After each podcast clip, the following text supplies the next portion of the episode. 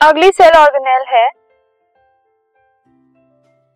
Golgi apparatus तो Golgi apparatus was discovered by Camillo Golgi और इन्हीं के नाम पर इसका नाम रखा गया था।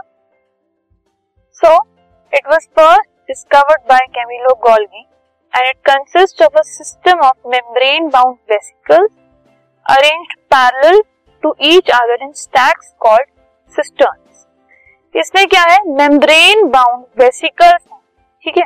जो कि पैरेलली अरेंज्ड है स्टैक्स में को सिस्टर्न्स कहा जाता है। The material synthesize near endoplasmic reticulum जो एंडोप्लाज्मिक रेटिकुलम के पास मटेरियल बनता है, वो पैक होता है और डिस्पैच होता है अलग अलग टारगेट में, जो कि ये टारगेट सेल के अंदर भी हो सकते हैं सेल के बाहर भी हो सकते हैं।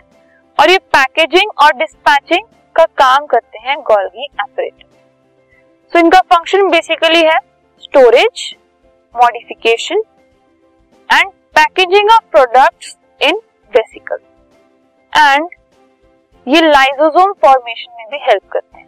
तो बेसिकली जो भी चीज़ें एंडोप्लाज्मिक रेटिकुलम के पास सिंथेसाइज होती हैं, उनको पैक करके स्टोर करके मॉडिफाई करके ये डिस्पैच करते हैं अलग अलग जगहों पर।